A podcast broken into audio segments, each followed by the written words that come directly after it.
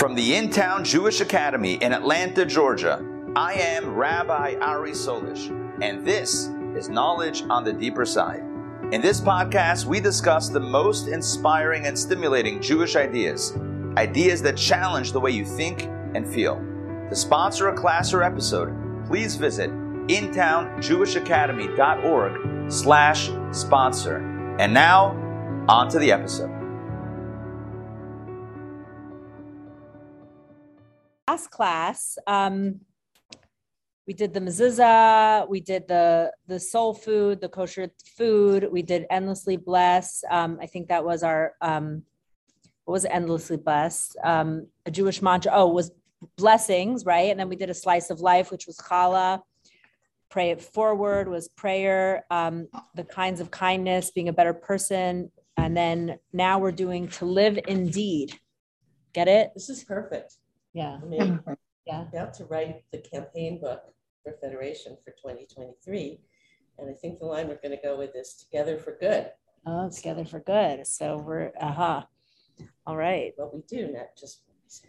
Right. Right. They Can- say that all good things have to come to an end.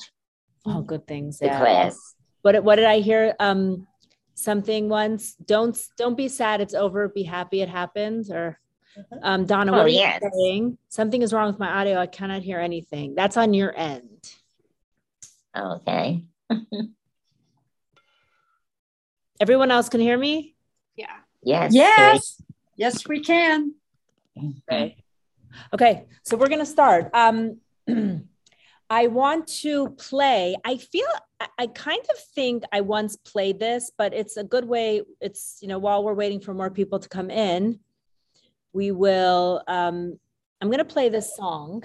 So just listen for the words. I um I don't have the actually maybe the words will show. Here, let's see.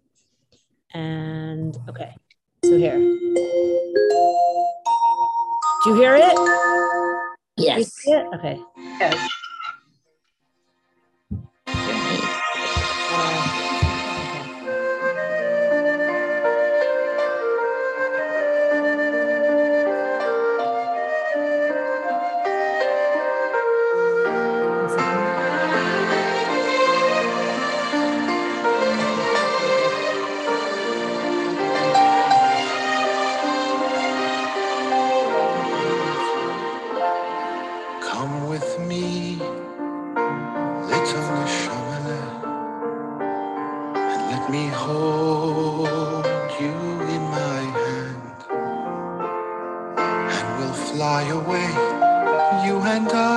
together, to a place down on the land. Come with me. Little neshama, don't shy away. Do as you're told. There's a little child waiting to be born today. You're to be his spark, his soul. But dear Malachal, no. I don't want to go. There is so much pain and evil on the earth below. Let me stay here up in heaven where it's safe and make me go away. Can't you see I'm so afraid? Come with me little neshama, it's time you faced your destiny. And as we fly beneath the clouds now, I will show you there is so much you can be. Yes, dear Malachal, I can see Kedusha over there. Look, someone's learning Torah. There's another deep in prayer. I will stay here if you answer me. It's all I need to know. You must promise me, dear friend, that I too will be like them. Come with me, little Neshama. Oh, it's a task that I must do. As I tap you on the lip, you will forget me. You're on your own, it's up to you.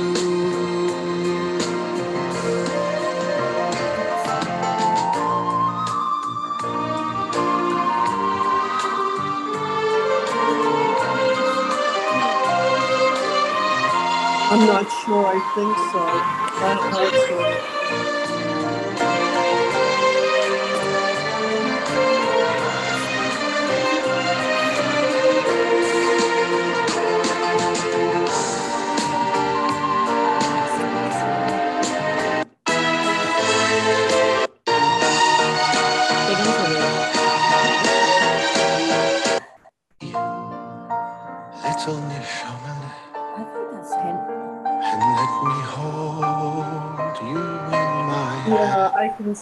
But um, there's something. Fly away, you and I together. let's see this. to a place above the land. But the Almanac knows I don't want to go. I'm not ready to go with you. Where you take me, I don't know. Let me stay right where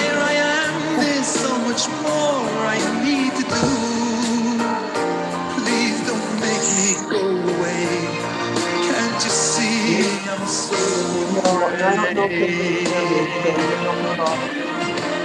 Come with me, little Neshama. I've only come to take you home. And there is no need to fear your destination. You've earned a place right by the throne.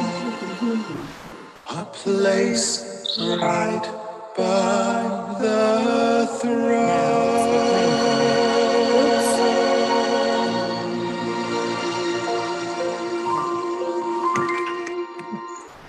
Okay.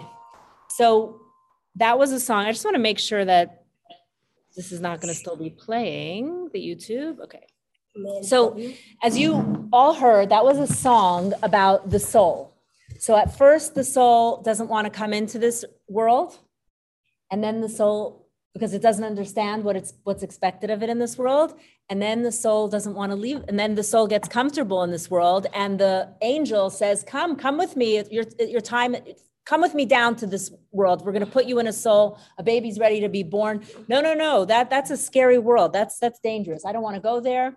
It's confusing. I don't know what my purpose is. And then um, and then the soul comes down and it gets very busy with its purpose. And then when it's called up, it says, No, no, no, I'm not finished. Give me more time. I need more time. So this is the totality of life. Um, there's a beginning and there's an end. And that is how, as, as much as we don't like to acknowledge that, that's how life works. There's a beginning to life and an end to life. So I just want to um, pose a question. And if anyone wants to share here or on Zoom, what do you view as your life's purpose? Um, what what what do you view as your life's purpose? Think about it. You know, one or two lines. If you want to share it, if you want to write it down, what do you think you're doing here? Send it. Say- go ahead, Ray. Um, well, uh, my life's purpose, I believe, was uh, teaching, which I've done for 60 some years, which I love. I love kids. And I've always taught Judaics, usually Kita Aleph. That's amazing. So teaching, that's beautiful. So making a difference for young children. Yes. Donna, we can hear you actually, so you can mute yourself while you're figuring this out. Okay, um, I'm having a problem now. I'm having a problem. Oh, yeah, I can see it. Okay. Okay, thank you. Well, I guess you could hear me. okay, anyone else want to share what their life's purpose, what they think their life's purpose is? I think it changes oh, in- the seasons of your life. Um, changes? Yeah, I think that um, when I visited my kids and saw my grandkids over Pesach, and Sam dropped me at this train station as I went back to New York, and I said to him, "You have no idea how it feels to see you be the beautiful, wonderful father you are." And I had the same experience. My younger son, who just got engaged, Mazel tov. Thank you. You know, he's hands-on with his niece, niece and nephew. He, so I feel like right now, on right Mother's Day, uh, my purpose was to raise two enlightened, caring young men. Okay, so our, our can you guys hear? Um, Yes. Can you hear Nina? Okay, good. And I'm, I'm, I'm entering a new season. I'm not sure what, I'm really in a place of thinking through what's the next segment. Okay, so um, you know, we have different purposes at different seasons of our life. I can I can relate to that. Um, actually, you actually gave me um, a little light in the dark because my purpose in this world literally just ended a few weeks ago, and it's like, why am I still alive? Why haven't Hashem taken me out yet? What's wrong with you? But I have what looks like um, another purpose coming around the corner that's possible, but it's just it still feels raw. So it's I just had to lose my dog. So my purpose in this world and the thing that tethers me to this world is no the tether is cut. So now I have no reason to live. But I have something new coming over the horizon, I'm sure, in the future. And that might give me purpose, hopefully. right, and then we know our purpose is not up as if we're still here. Like you That's just the said, problem. if we're still here, we know that we still have purpose, right? Um, Sarah said that learning to get close to Hashem and help fix this world and what we learn. So that's our purpose. So, um, you know, if you're writing any notes or if you want to share, you can also, um, if you were to title the journey of your life, what would it be? What would you title this journey of your life? You know, um, the journey of nurturing souls, the journey of, you know, Boys to men. boys to men, The Journey jo- of bringing light into the world. the journey of bringing light into the world. So um, it says in the Mishnah, actually, against your will you were born, and against your will you will die. Okay, so we just saw that in the in the in we heard that in the audio. The Shama is wary to be born, but they're you know, but it buys into this mission, and it says, okay, I'm coming with you. I'm coming down. I'm coming, and then it doesn't want to leave. So um, so Against your will, you will die. against your will you will die yeah both Oh, against your will so um so what do you what's your life's mission so if you were to say what is the generic mission that hashem put us all into this world for is to make the world a better place and um and to make ourselves better people right? That is our life's mission. So until we have done that and that's why you know um who's saying only the good die young right? Because those are the people who have i mean it's obviously not across the board and sometimes people's life mission is maybe not something we can understand but we're not going to get that deep right this minute. So um, often you will see people who have accomplished their life's mission and they are you know you are like how did they accomplish that much in such a short amount of time you know there are those special people who you get to know um, someone once asked this um, question to the Lubavitcher Rebbe, and the Lubavitcher Rebbe said that your life's mission is to bring lichtigkeit into the world, um, to bring lightness into the world. So this is what we're here for. So even when considering, you know, retirement, grandchildren, how do I bring light into the world in another way? You know, this is my next phase in bringing light into the world. And you know, the faces I'm seeing here, many of us are on our second or third round um, of life's mission, right? Okay, so um, so this entire course has been about the journey of the body and soul, right? We've been going deeper into the reasons we do things, the reasons we practice things. So now we're actually going to talk about the literal fusion of body and soul. So we're, we we spoke about the body and soul of bread, of eating, of blessings, of kindness. Like what is the you know even of the mezuzah, safety, you know, tradition. We we spoke about kind of the the the superficial, if you will, reasons for doing things, and then we dug deeper. So now we're going to dig deeper into this thing that we all, this reality we all live in, which is our very physical, like how I feel in my body, and it you know, today, as we become more enlightened and as we become more educated, the body keeps the score. We know all about how the body is so so important and we really cannot ignore the body any longer and um, we're we're starting to recognize that it's not just this vehicle for the divine. And we you know i mean torah tells us we have to take care of our bodies etc but i think we're understanding that you know science is constantly catching up. So science is catching up to this. Um, um, but you know there's it's it's very painful for the soul. I mean you can hear that song. It was very um like it was stirring, yeah. stirring right? It's very painful. There's also a hasidic song that um the tune is like I don't know all the words, but it's um um neshama yeredes b'toich haguf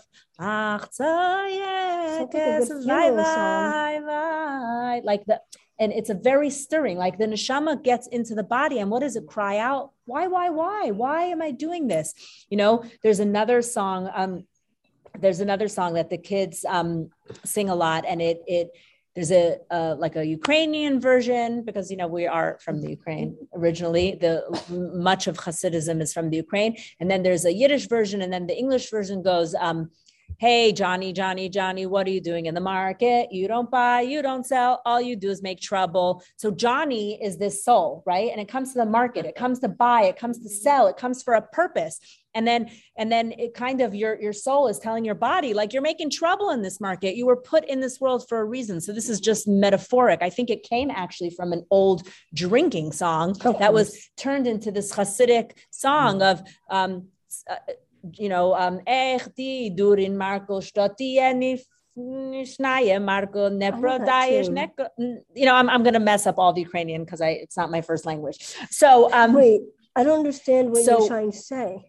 So, what do you not understand? You're saying that the soul comes in here and just screws up? Well, often the body is the body sometimes takes the soul into the marketplace. That's where it's supposed to be. And then instead of buying and selling, it just makes trouble. So instead of doing our purpose, our body leads us into places that our soul doesn't want to go to. Okay. And you know, use your imagination. Okay. So um so the soul comes into this world to fulfill a purpose because why? So why? Because it actually cannot fulfill any purpose up in heaven because it doesn't have eyes to see, it doesn't have a mouth to taste, it doesn't have hands to work. It is it it needs to fulfill its purpose. Let's see. And that's why it comes down into this world. So um the other thing that the soul comes down to this world with this um desire, it hears they say that you know you can you can compare it to hearing this song. The soul has heard a song right? It has heard the song of heaven. It has heard its life's purpose. So if sometimes you feel discomfort and there's this like humming of your body and you're not sure what that is that's your soul looking for constantly looking for that song. Like they tell the parable of a of a a, a traveler and he goes into the market and he hears um again he hears this most beautiful song and he keeps singing it and singing it. And he thinks that he'll he'll you know he'll just ask around and he'll get the notes of the song and he'll buy the music and he'll start playing it. But he spends his whole life looking for this music that he once heard that he loved so much. And that is what our soul is doing down here because it it knows its mission it comes down it forgets its mission. And then our job as body and soul is to kind of work that out together. Um, so um, we know what life looks like and feels like from our body's perspective, right? That's readily apparent to us. Like how, you know, even though many of us squash our emotions and we dissociate and we do all these things that even what's supposed to be readily apparent to us is not always, but on a basic level, we know we need, want food and we know we want comfort and we know we want connection. So on a basic level, we listen to our bodies, but even that's not simple. So um, I'll just make a. Yeah. So amen. Okay, so so we see the physical milestones and then we have to kind of consider what are the spiritual are the spiritual milestones that we need to be going for. And then um, again every soul has a song. And where do we find so we're looking for this song in the marketplace. Where, where, where do we find the answer? Where can we find our song? Where do we find it? We find it in the torah because if our soul is connected to the Torah, so the Torah, you know, looking at the Torah, um, I would even go so far as to say that, you know, listening to what Hashem wants, stilling yourself, being present, you know, um, my husband spoke about this on Shabbos that all of these aphorisms, um, comments, or or, or um, kind of things that we say, we're uncomfortable saying that, especially in the South, like um, God bless you, or or or Hashem, God loves you. Like we're like, oh, you know, it doesn't sound Jewish, but it's actually very Jewish. Like we are, Hashem, you know, it's very Jewish to be to have a present, vibrant, dynamic God in our lives. So when we quiet our bodies and when we're still and when we subdue our ego, we can actually be very connected to our soul and we can listen to what Hashem is telling us in a moment. I know that in the world of recovery, they talk about this a lot like God speaking through you, to you. Now, we're not talking about like, you know, voices and we're not talking about if, if you actually hear God, there's a problem. But sometimes there's a something that you're pulled towards and, and don't ignore that because that could be your your yeah your neshama talking to you so No, tune I don't in know. I mean, Moshe heard God, and no one sent him to a mental institution. Yeah. So the body and soul are partners. Um, and you'll think about it as a, you know, the, the mashal, the parable of a blind person wants to go and see the world. So he finds, um, he finds a handicapped person. And he says to the handicapped person, come, you'll come on my shoulders. You don't walk, but I don't see. So together we're going to go and, and you're going to describe to me everything you're seeing. And that's the connection between body and soul. They each have something the other one needs. Okay. This is the partnership. Okay. So, where does this mission start? Where does this partnership begin? This partnership begins at birth. Um, before the birth, the body and soul have a transcendental relationship like they're they the, the soul is eventually going to end up in that body it's prescribed it's going to happen it's not by chance or by accident but they're not readily connected and then as they go through life, they become more and more connected. So when the neshama enters the body, that's one level of connection. But as you're going to see, as we're going to go through milestones in life, you become more and more and more attached and and um, fused the the body and the soul. Okay, so obviously um, we're not going to cover every aspect of life worthy of the body and the soul fusing. Um, but we'll touch on the main points and we're going to give you, we're going to try to give you like a feeling for how to think about this and how to think about. I mean, I, the truth is that the last six classes were all body soul fusing, but now we're actually going to talk about it like in the, in the milestones. Okay. So, um, we can use these milestones as touch points to tap into the spiritual part of any of our life's journey. Okay. So, the first thing that happens is mazel tov, right? Um, you're pregnant. We're pregnant, um, B'ezras Hashem, or someone you know is pregnant. This is a process.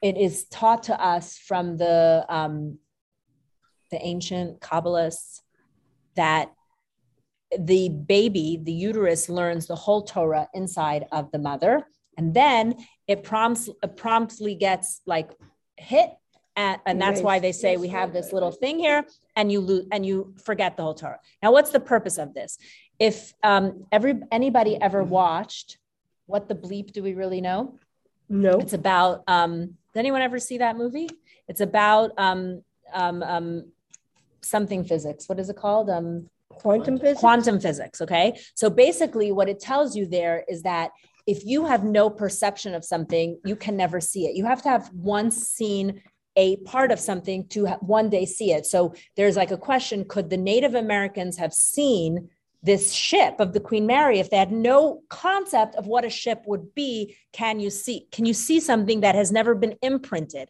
So here's the concept Hashem made sure that the whole Torah was taught to us so that when we come into this world and we're given literally the Torah is the word of Hashem. So it shouldn't be readily available to our naked eyes, but because we once were introduced to it, now we can notice it.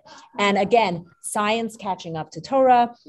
Everybody will say that it's important what you eat when you're pregnant. It's important your mental state when you're pregnant. It is important your anxiety and to and to take good care of yourself and to be calm. And we understand today scientifically that everything is transmuted from the mom into the membranes to the baby so much of that is happening for that fetus. So um, the Torah is telling you that you know this is this is a very important time, um, and um, and that is um, and that's what's going on in utero.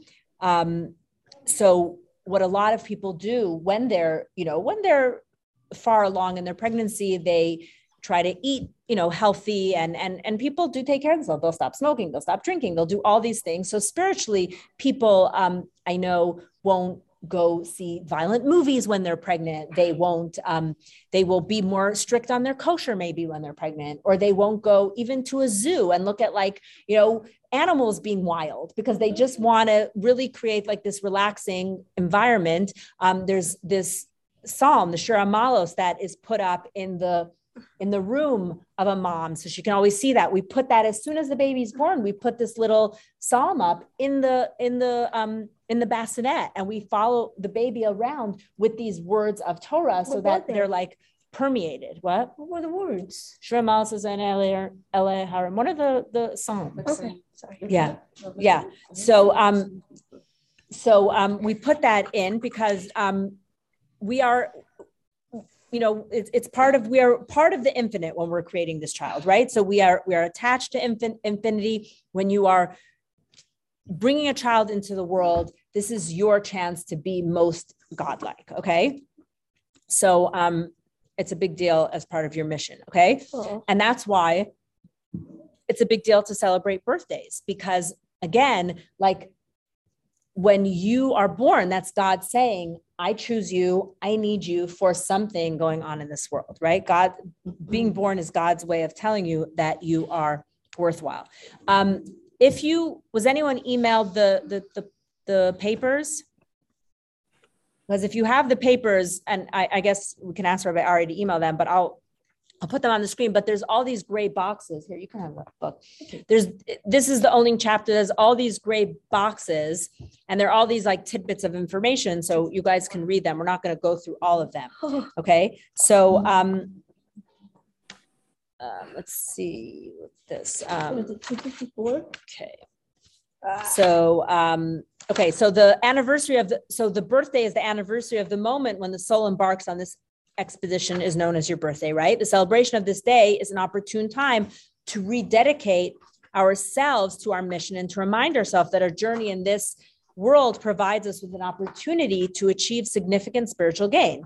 So a birthday is in fact a Jewish celebration. Like what other day is better to like reconnect ourselves to our mission than our birthday? Okay. Um, So um I think I'm lost. you're lost. Okay, I didn't I didn't I didn't um call out a page yet. Section is one seventy-one. Oh, Okay. So um let's see. Now I'm going to share our screen. Let's see if I can do this. oh, here it is. I found it. Birthday customs. Okay. Can everyone see this? Yes. Okay. Okay. Yes. Okay, so I hope I'll, Rabbi Ari will send this all to you. And we are going to do text number three. Okay, okay. So, um, Dr. Max, you want to read, please? Before a soul enters a body, it is not referred to with any name whatsoever. The soul itself has no need for a name, nor does a lifeless body have any use for a name. The name's function is to join the soul with the body, the vitalizing energy that emanates from the soul to provide the body with life is rooted in the name. Okay, and then we'll just read um, text number four. Um, okay, um, Ray, do you want to read text number four? I'm sorry, I, I have a problem with my Okay. eyes. I Jolie, you want to read it?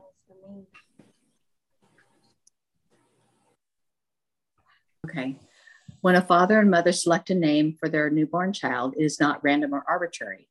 Rather, God places in their mouths a name that is essential for that particular soul.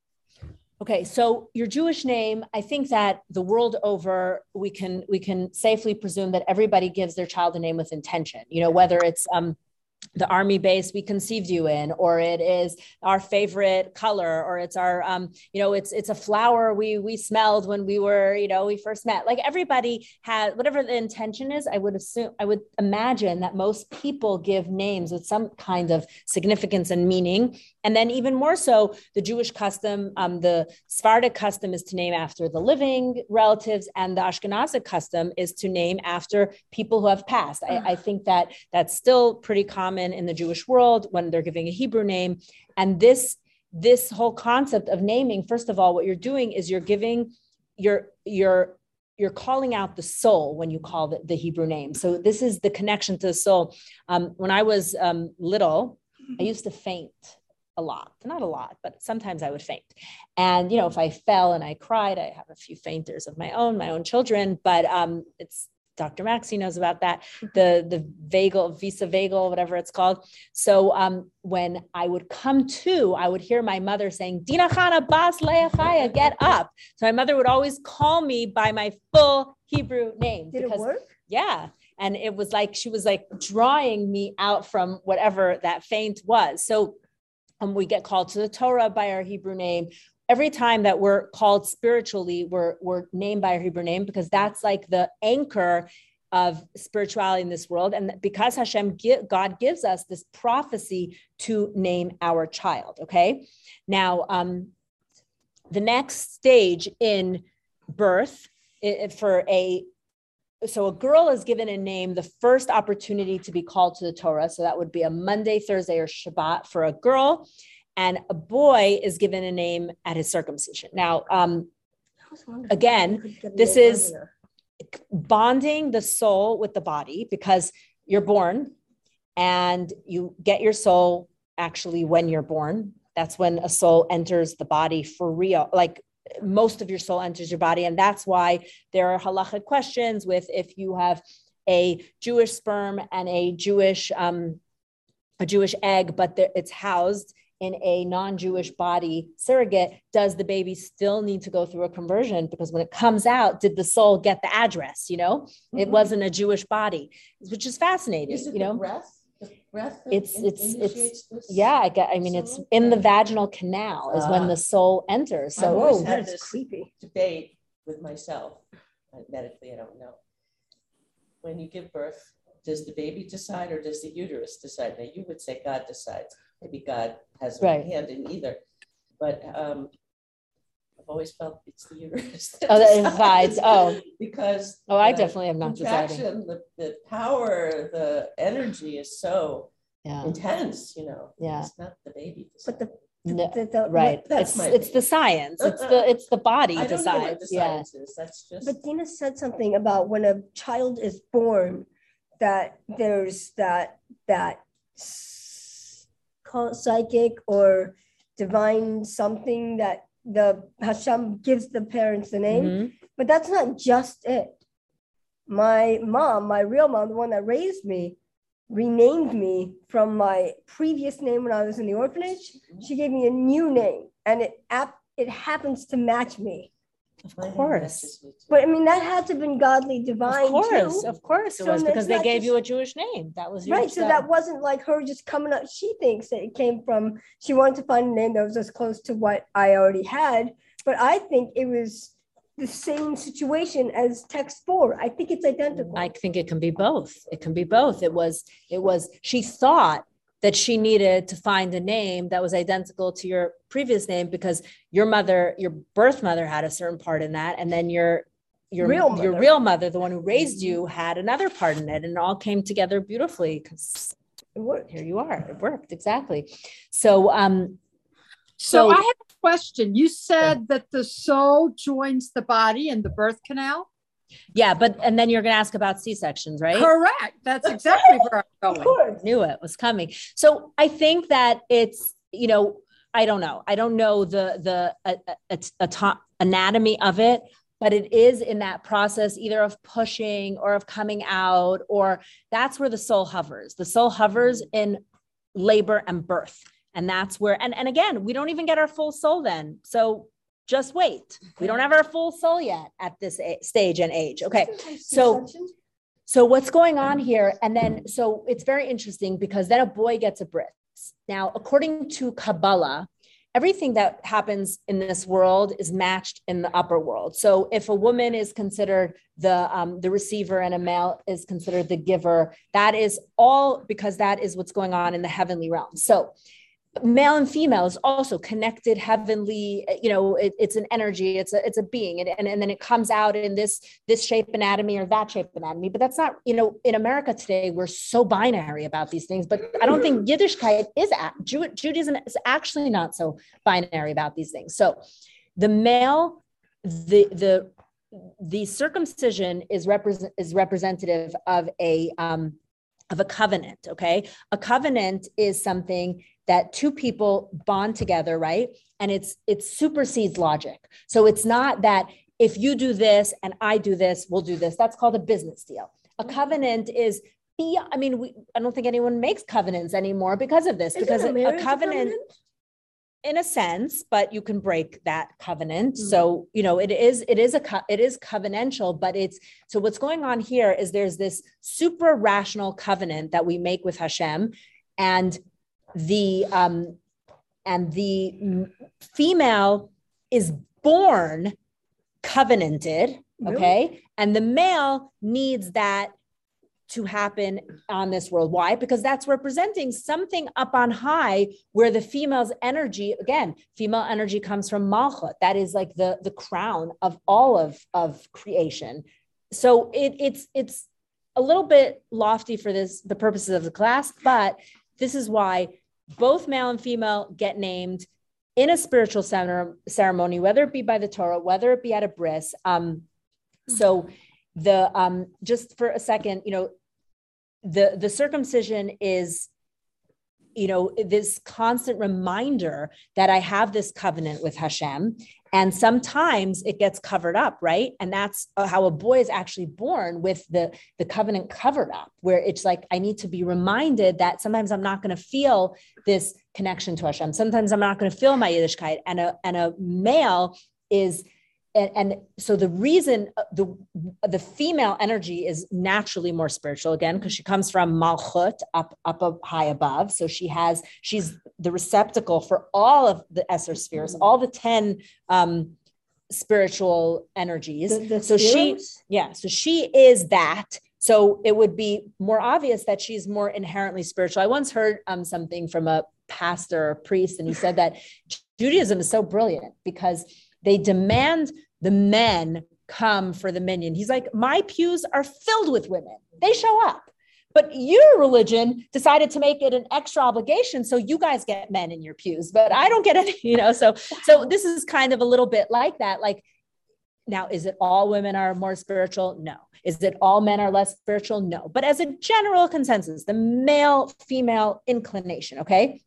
So Hashem tells us to circumcise our, ourselves. And, you know, um, okay, so um, sometimes we feel on fire to Hashem, sometimes we feel cold and indifferent. And Hashem tells us that we have to circumcise our hearts and um, we all have to work on this okay this is not this is something that all of us but the physical bris is a reminder because it removes that layer of materialism and coverage and for the the male it is a physical reminder. Okay.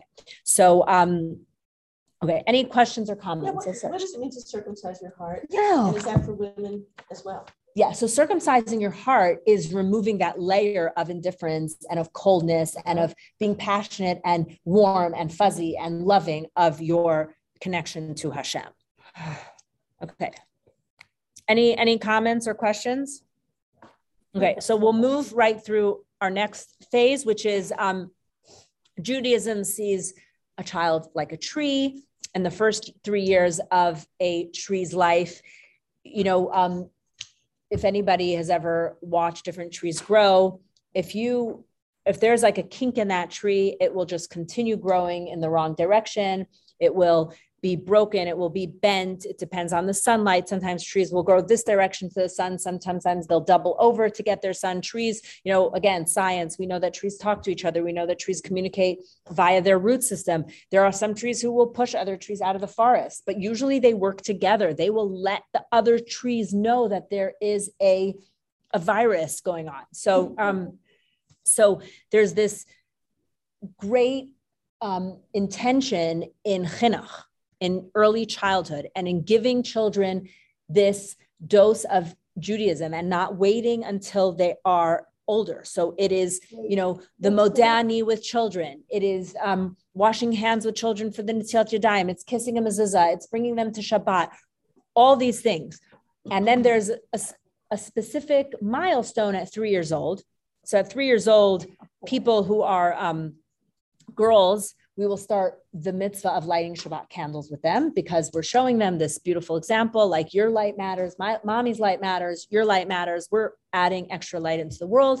And with a boy, we cut his hair at three. And so it's kind of like, why? Because a boy is obligated in payot, right? So now is the first opportunity that we're going to give him those payot because um, because he's eventually going to need that. So his hair might stay long and it might be, you know, so three seems like a good time also because we don't eat the fruit of the tree for the first three years. So we're kind of, that's the symbolism with cutting the hair and bringing them, you know, one step closer towards, you know, being a little Jewish boy with a kippah and tzitzit and um, those things.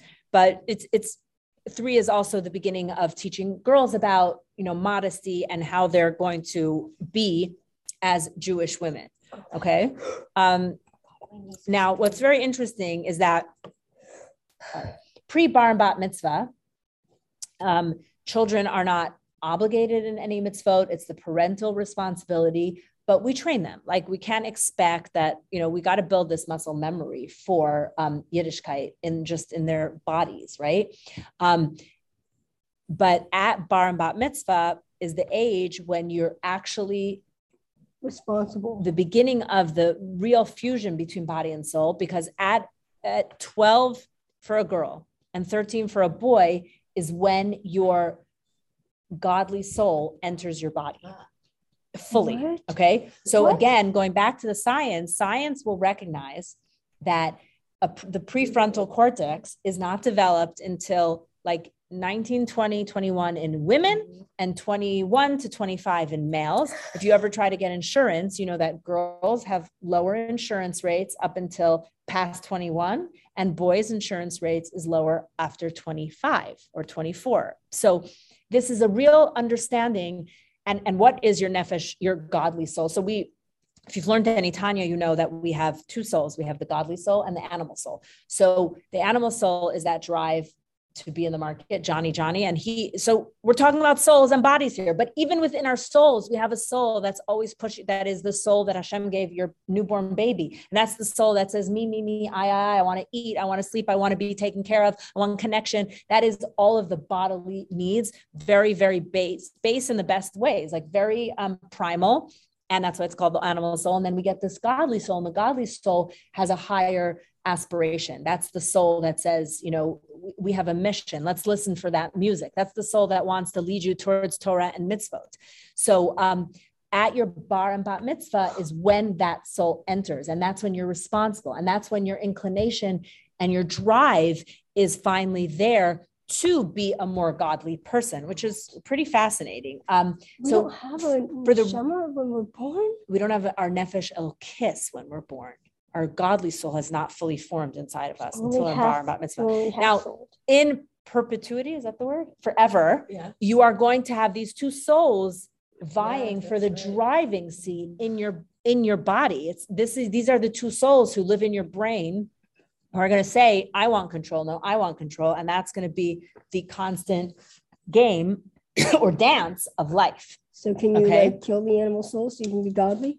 You cannot. You need it. You need them both because if you, there are people, there are religions who like do away with all materialism. So they're completely spiritual, but that's not what Hashem wanted. Hashem wanted us to elevate this physical world. So our our you're right our godly soul would for, would ignore everything if if the godly soul's in charge and it doesn't listen to the animal soul it ignore it dies basically and then the godly soul can't do its work so it's like this like i said it's a dance right okay so um so by the way a bar and bat mitzvah you know today we celebrate it with parties and we have a lot of fun but you can sleep through your bar and bat mitzvah and it happens like it's not you can completely sleep through it all I think the evolution of bar and bat mitzvah has to do with society. Once upon a time, when a boy became bar mitzvah, he could finally get called to the Torah and get a blessing. So they pulled out some herring and extra schnapps and they said mazel tov. To me, that's a perfect bar mitzvah. Right. And then it, it it it evolved, and then you know with feminism, and you know rightfully so. If boys are getting these big parties, then surely girls should get them too. I mean, So come it- on, they had him at three. They had him at uh, right exactly i think though that we're really doing a disservice you know it's become like this um Then what is a girl supposed to do We- for her bat mitzvah? what No, what is the, lot of the- what is the change Yeah, that she happens in a woman? what oh, what's the change There's a change. You see the change that happens with a with a boy. He can be called to the Torah. But what about a woman? She doesn't need to be called to the Torah. She's got other powers. But what are they? you just said she has other powers what are they she can now make a bracha on her challah and it could be an accept she can now make the bracha on challah before her mother had to make it for her and she's about mitzvah she can make that bracha I she couldn't I do that do mitzvah that. before I didn't even know that I could do that. yeah yeah so um you know it, it's we really shortchange girls in American society today by having them be bat mitzvah the same age as boys. It's like so anti-feminism. No, you have have Because them at 12. Really, they're they earlier. yeah they are ready earlier and we should we should give that to them and then you know if anybody here ever taught teenagers or middle school you know i don't the torah does you don't even need the torah to tell you this boys and girls develop at a different pace and the girls are they are more mature quickly so um so go ahead who wants to read susan are you there do you want to read text five or sarah do you want to read text five I got muted. Oh, go ahead. Okay, Susan, go ahead. Okay.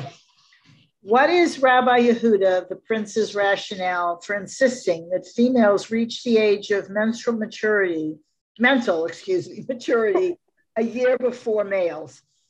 It is due to a truth alluded to in the verse regarding the creation of Eve. God built the side that he had taken from the man into a woman.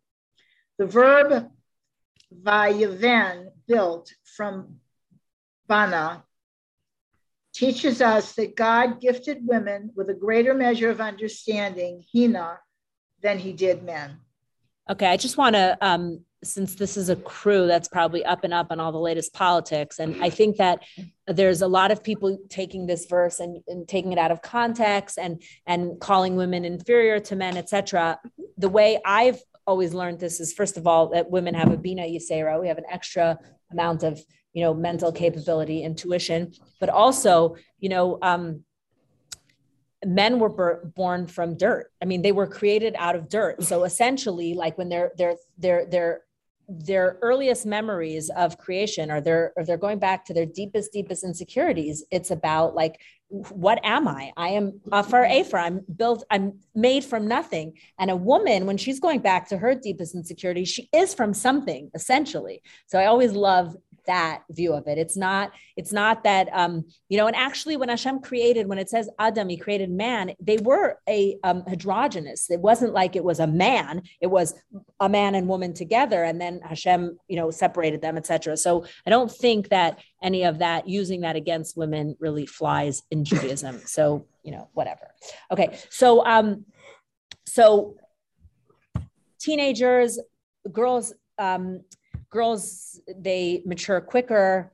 Um, and as parents i just want to say that we don't have to fear verbalizing our core values and our beliefs to our children no matter what age they are. We um, we can state our values we can live our values even more importantly at any age and stage. And um, if we want to see our children on a successful Jew- jewish journey that is really the only way to impart that not by nagging not by nudging but by living our values happily with our children. Okay.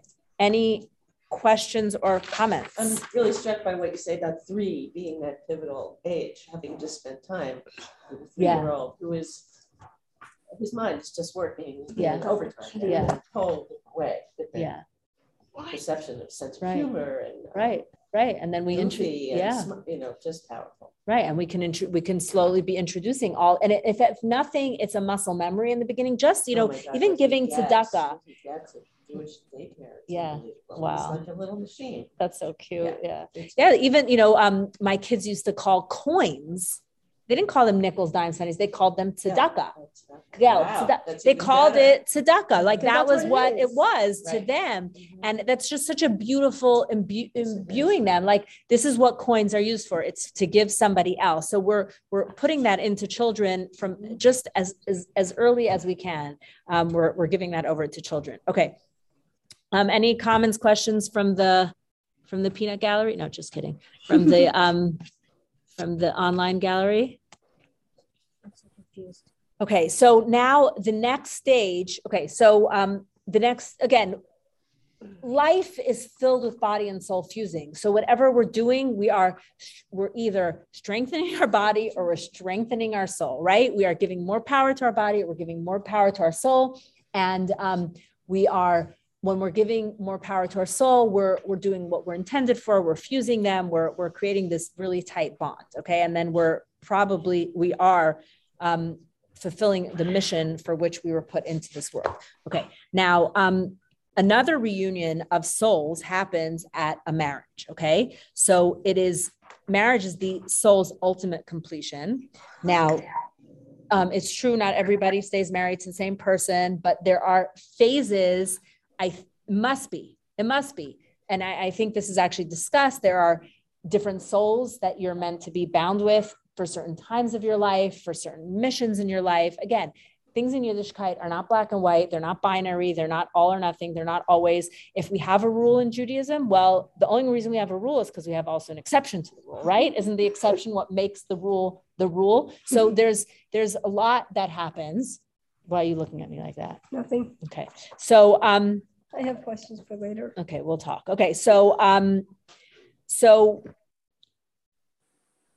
the um, Hashem declared, "It is not good that a man is alone. I shall make him a helpmate opposite him." And again, this is also often taken out of context. A helpmate opposite him is that we can we can be a mirror to our spouse. We can be a mirror for each other because if you're living within an echo chamber all the time, then you are not going to know the real the, what, what's really happening in life. So Hashem, the first thing, by the way, Hashem never Hashem kept saying tov tov tov, good good good, keep tov twice. The first time Hashem said something wasn't good was for man to be alone. So it is oh. much better for people to be bonded. Okay Dennis so Friedman said that. um, there is it is uh, marriage is the reunion of two souls that were separated at birth. And um, it's really a gift when you can find who this is but it's not the only way to live. Um, at, when this happens for a couple at their wedding it's a private yom kippur for the couple. They fast at the mincha before the wedding. They say a lot of the prayers for um, for yom kippur and the chuppah, again, is very symbolic. It's open on all four sides, like Abraham's tent. Um, it's open to the sky to remind us that we, you know, Hashem promised would be numerous as the stars in the as the stars in heaven. Um, also, it is open to the sky to remind us that we're not just going to be um, influenced by the permanence of what we see around us, but by the heavenly spheres, like things that we also don't understand. In a way, marriage is like a baby naming parents give their children a name right? And they think they're the ones who are so clever and original. This is the name i thought because because it's a similar name to what her her mother her birth mother gave her and i'm her adopted mother and i want to give her this name that sounds similar but really it comes from hashem. Hashem's the one who orchestrates this name. And the same thing is true with finding your mate. We think we met in a bar or a best friend you know set us up but at the end of the day it is all divinely inspired. Coming together you know, all of it is not okay. You said that, Um, that they weren't always meant to be there forever. I didn't say that. I said that sometimes people are not meant to be together forever. It could be a stage in your life. Um, okay, so there are two stages of marriage. There's the kiddushin and nisuyim, and this is the betrothal. The the um, the whole the uh, kiddushin is from the word holiness because a couple is elevated to a new level. Um, it is two halves of a whole. I, I mean, I don't know if it's two halves of a, of a soul uniting because I really feel like people are very much their own identity in the marriage. But for whatever reason these these souls come together as partner souls okay? They're meant to be partner souls. And and in a sense even when you're not with a spouse you're still partner souls. You have children together No, it's a there's different role. right it's a, so so there's I, I don't think anyone who's who's who's made a bond with somebody who's had children can ever say that we were you know we're, we're ripped apart. There's still that connection. I think people feel that. Um, it's like a jigsaw puzzle maybe that comes together like this. Um, so you know we we even do certain mitzvahs for each other and we could be you know i could you can be um, you know my husband today went to um, visit somebody who's very sick in the hospital. I was home with the kids. For not for one minute does he get that mitzvah on his own. No we share this mitzvah together because he couldn't go without me and i and i didn't go and i took care of the kids. So we we get to share. We're in a partnership with in this mission together. Okay so um let's see what else we want to talk about here. Da, da, da. Um, okay, the giving of the Torah at Sinai constituted the wedding to end all weddings and the source for many Jewish weddings. So we look at Sinai to get many of our different customs that we have at a wedding. Um, at the climax of the wedding ceremony, the groom, what does he do? He steps on a glass cup to the sound of Mazel Tov, right? Um, there's no truth to the misconception that the reason behind this custom is to get the bride and used to the sound of the husband breaking things around the house. Okay. I've never even heard that. Yeah. The most um, the most common explanation for this custom is that the shattering of the glass reminds us that even at the height of our personal happiness and joy, we must nevertheless remember the destruction of Yerushalayim. As per the verse, may my tongue cling to my palate as, as I if I do not remember, if I if I do not bring the mi- mind Jerusalem at the time of my greatest joy. I think um, it was uh, Matisyahu who my made this hand will come popular. Jerusalem, if I forget you, fire not gonna come from my tongue. You know, it was. Matisyahu saying that. Yeah. I know that. The, the Maharshal, however, offers another reason for the custom, namely that it recalls Moshe's shattering of the tablets that occurred shortly after the wedding of Sinai. Okay. So that would be another reason. Um, okay. So um, And what's with the broken plate situation? that's that's uh, the same thing that but that's at um, the engagement because we do we do engagement wedding we do it a little bit differently today because um, that's the tanaim that's like the betrothal we don't we do everything at the wedding today Mhm. because once upon a time when you were betrothed you were you Fast, right? The wedding you, was you- the wedding was fast, but also if you broke it off, you'd actually need a divorce to Uh-huh. a certain extent. So we don't do that. We do everything at the wedding Mhm. itself. We do the tanaim. So yeah, everything together. Okay. Hmm. Um, any questions, comments? Um, okay. Um, okay. So um, just you know the whole the whole um, back to the whole men men and women. It, you know, appreciating the role of men and women. I think that even our country has moved away from um, same to diversity. Like like diversity is all the, the the conversation now. We don't all we're not all the same. We don't all have the same obligations or or customs or or features or anything. We're not the same, but we're we're we're really equally important and good as a diverse unit. So men and women are diverse. We're different than each other, but we come together and we um, we we create wholeness together. Okay, so um, we're moving right along to um, death and bereavement. But let me say again, the middle stages are chapters one through six. Like we went through the middle of our life. Like we're just zooming kind of here Now we're at the to end. talk about this body and soul connection. So we we have our the beginning of our soul is in utero and then we have oh no the beginning is up in heaven when god tells us to come down sends us into a specific home a specific body. It's all very um, intentions. It's not it's not matter it's not um, happenstance. In judaism we believe that everything is ordained.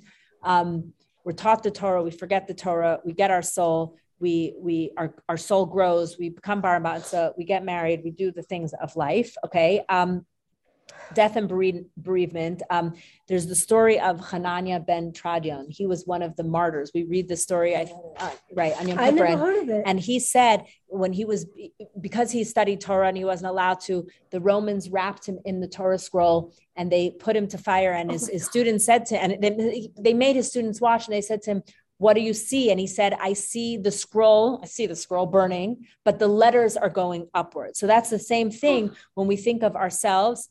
Our bodies are the parchment, and this is what is, sta- but our, our soul, everything about us goes up. Our physical, our body dies, doesn't burn, let's be very clear, but the soul lives on in heaven, returning to where it belonged. Um, all of us have lost a loved one. And we know um, if you are in tune, and I, I encourage you to be in tune, people. Judaism tells us when the souls come to visit us, they come at a wedding, they come to a chuppah, they come to a simcha. The soul hovers for three days after um, somebody dies. Um, you know, um, they come to us in dreams. We have, um, there's a story in my family. So this is a really great Jewish story. Um, my aunt was married to a man, and his mother was tragically killed by her husband, but he, he ran over her. Um, um, yeah, Oh, um, it was a mistake. Okay. It was, yeah. So, um, and then my aunt was pregnant and, um, this mother-in-law was coming to her in dreams and telling her things about the future, like what kind of baby she's gonna have in this. And it was driving my aunt crazy and she didn't want to know these things. So, um, like there was clearly the soul was in turmoil. It, it hadn't finished, like it was like trying to still, you know, be Finish the mission. validated or still talk or still be heard. So my aunt told my grandmother that she's going crazy. So either my grandmother put a picture of her father under my aunt's pillow or put it under her own pillow. I think she put it under her own pillow. And that night, her father came to her and she said, Ta, like you have to take care of this for my daughter, for for Racha. Like, and and either she dreamt of him chasing the mother-in-law away or my aunt ch- but basically in the dream he chased her away so um so we can we can we can speak to people um you know you gotta um you gotta believe it right Nobody so says um it's wrong to do though. so when we die, the journey that the only journey that's over is the the journey as we know it. That's what's over. Okay. Um, it's not the end. Um, so I want to just let's just go over some of the steps of this journey. Um, text 10 A B C. Sarah, do you want to read text A B C? Okay. Text 10A. Yeah. Okay. Those who are present at the moment that a soul departs are required to rend their clothing, for such an event is akin to the burning of the Torah scroll, of a Torah scroll. Okay. Um, okay, so we discussed the commonality they share. 10b.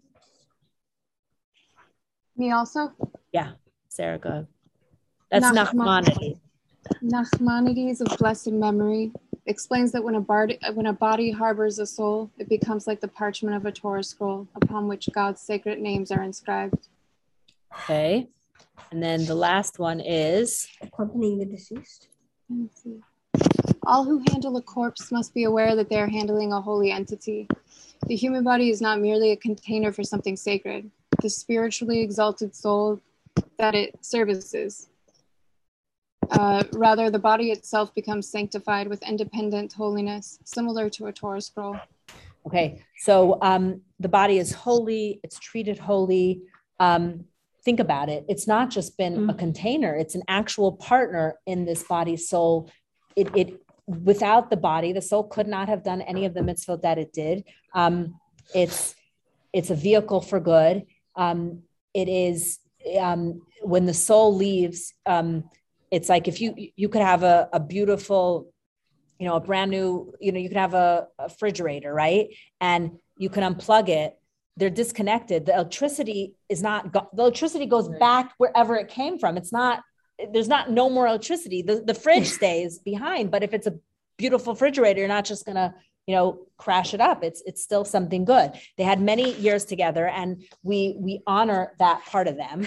Um so we um so this is why we have a, a group and it's actually called who takes care of them? It's called the Chevra Kadisha. They're called the holy um they're called the the the holy what do they call what's it called in English? Um They're protectors. yeah the crew of holiness they are the crew of holiness okay so um the the Chevra body. Kadisha takes charge of the deceased and prepares him or her for burial. They take great pains to accord the body with dignity. Um, it's it's treated delicately, even though it's never treated like just a lifeless object. It's never left alone. It's watched at all times. Anybody who sews clothing for the dead is considered like a very high honor. My grandmother used to sew the tachrichim. Never is the body placed face down because it's considered disrespectful. It's um, it's kept company by a shomer. Tehillim is said every part of the body, including the skin, bone fragments, tissue, fluid, must be respectfully buried. And that's why in Israel they have this organization called Zaka, and they will comb the place. They will look for every earlobe, every pinky, every nail, and they will put it in bags. And they after a terrorist attack, and they will bury every part. Um, so I think in the last class, I wasn't here, but we spoke about um, mourning, right? So we're not going to talk about that. No, But, um, talked about chesed and how accompanying the body was the Right. highest level. Right. Okay. Great. So, um, so man was created in God's image, just as there's no difference in the utmost respect we must afford to a complete Torah scroll and a single letter that's been attached from a Torah scroll. So it is forbidden to show disrespect to even a single bone from sacred bodies created in God's image. So that tells us the body is very important. Um, and we, okay. So now, um, this, you would think this is the end, but it's not. Okay. Because, um, so just a few things. First of all you the soul remember the soul needed to come down for a purpose right? It needed to grow. It needed to fulfill its mission. Well when it goes back up it might have accumulated all of this missionness but guess what? It still wants to grow. And i think when rbg died and everybody was saying may her memory be a blessing it kind of became clear what judaism meant by that is that when we do things down here in the memory of somebody who died then the memory is for a blessing. And then they're given those brachot they're given those zechutim they're given those merits. And then the soul can actually acquire more of their mission even when they're gone. Now um okay that's why we say we say um kaddish and we do mitzvot and we people will put names on buildings they'll give charity in honor of people do this for the soul of the deceased okay um, does hell exist? So I want to talk about hell for one minute. According to Judaism, there is a process, a cleansing process. So can you imagine if you are on your way to a wedding, you're wearing a gorgeous white dress and you spill grape juice down it or you spill wine, you would be very happy if there was like an on-site cleanser, right? So basically when your soul comes up to heaven, it, there's an on-site cleansing. Your soul is going to be very uncomfortable if it's sitting with all the righteous people and it has these like blemishes. So it gets cleansed. Personally, I think that if anybody does inner work and if anyone goes to therapy, you know what hell is. That you you basically know what it means to face yourself. If you but you know what? There are people who live a life like but if you are doing any inner work, that that's really what hell is. It's it's facing yourself. And I don't think it's anything different. I don't think we have to be fearful of anything else. It is just going up there, watching a video of your life, taking stock, taking ownership, apologizing, recognizing where you were wrong, where you were right, etc. Um, okay, and the last thing is called "You only live twice." What does that mean? Okay, one sailor says to the other. I can't wait until Mashiach comes with the resurrection of the dead. There will be so much more business. Yes, the second tailor says, but there will also be so many more tailors. Eh, true, the first one replies, but we know the latest styles. okay, so um, yes, it's true that Judaism has this concept. It is um, the Maimonides says it is foundational that you cannot one cannot maintain a connection to the Jewish religion without this belief that we are resurrected. It's it's um it is it's not easy to understand. So I'm just going to give you like a few. I'm going to give you a few pointers that um, I learned about this. Okay, um, so the the sin of the um, we were supposed to live forever body and soul we weren't supposed to come down from heaven adam and eve sinned and everything kind of got disrupted okay so we're all out of sync body and soul were supposed to be perfectly aligned when we when mashiach comes that alignment happens. We are we are aligned. So we are going to come back into our bodies so being buried is like a seed being planted. There's something happening in the burial process that is allowing for the body to get ready to once again be connected to the soul in the most aligned, perfect way that Hashem had intended it. Now, has anyone ever heard of the luz bone? Yes, it's the back of the neck. We we eat um, a meal after Shabbos called Malava Malka. Malav Malka, and what that does is immortalizes the luz bone to make it stronger. And if there was evidence back in the day when we were murdered just for being Jewish, where they they would find pieces of that specific bone in the ashes. I heard that somewhere. So the luz bone is a bone in our back or neck oh, not that is where Hashem, we were, well, we were, so first of all, there are many, many, many stories. I'm sure you've heard these tales of tzaddikim who were found hundreds of years after they were buried and they were whole, like they never decomposed. That is fact. That so certain people will not decompose because their bodies are so connected to their souls, they're not going to decompose.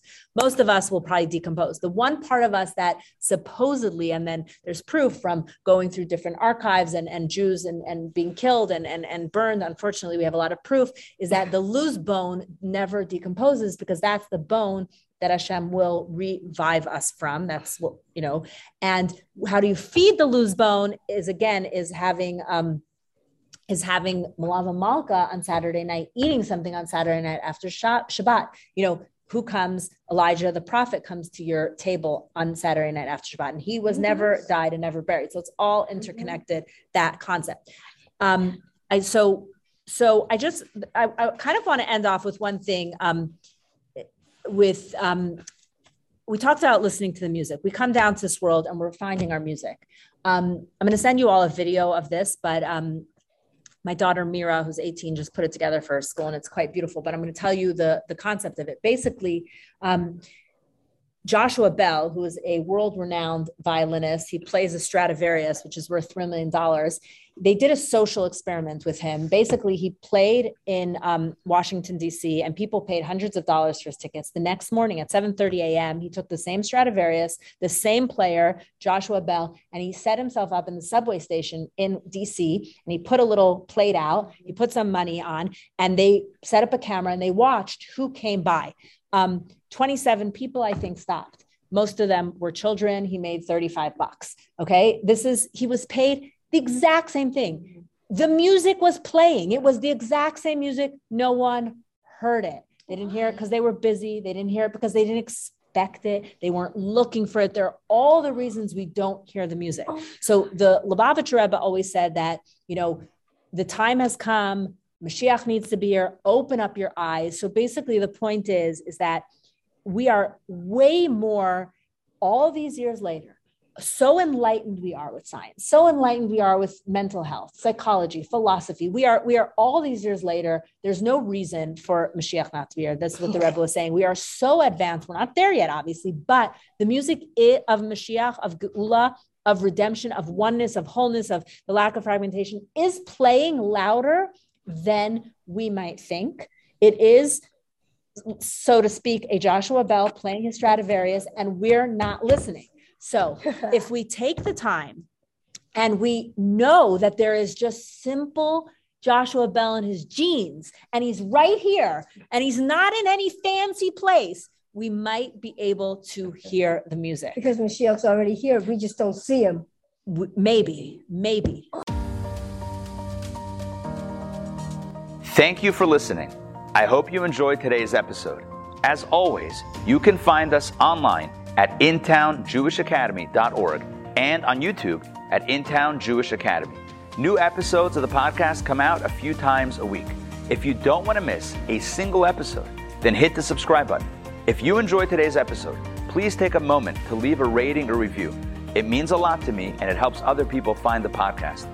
Thanks so much for listening, and I hope you have a wonderful day.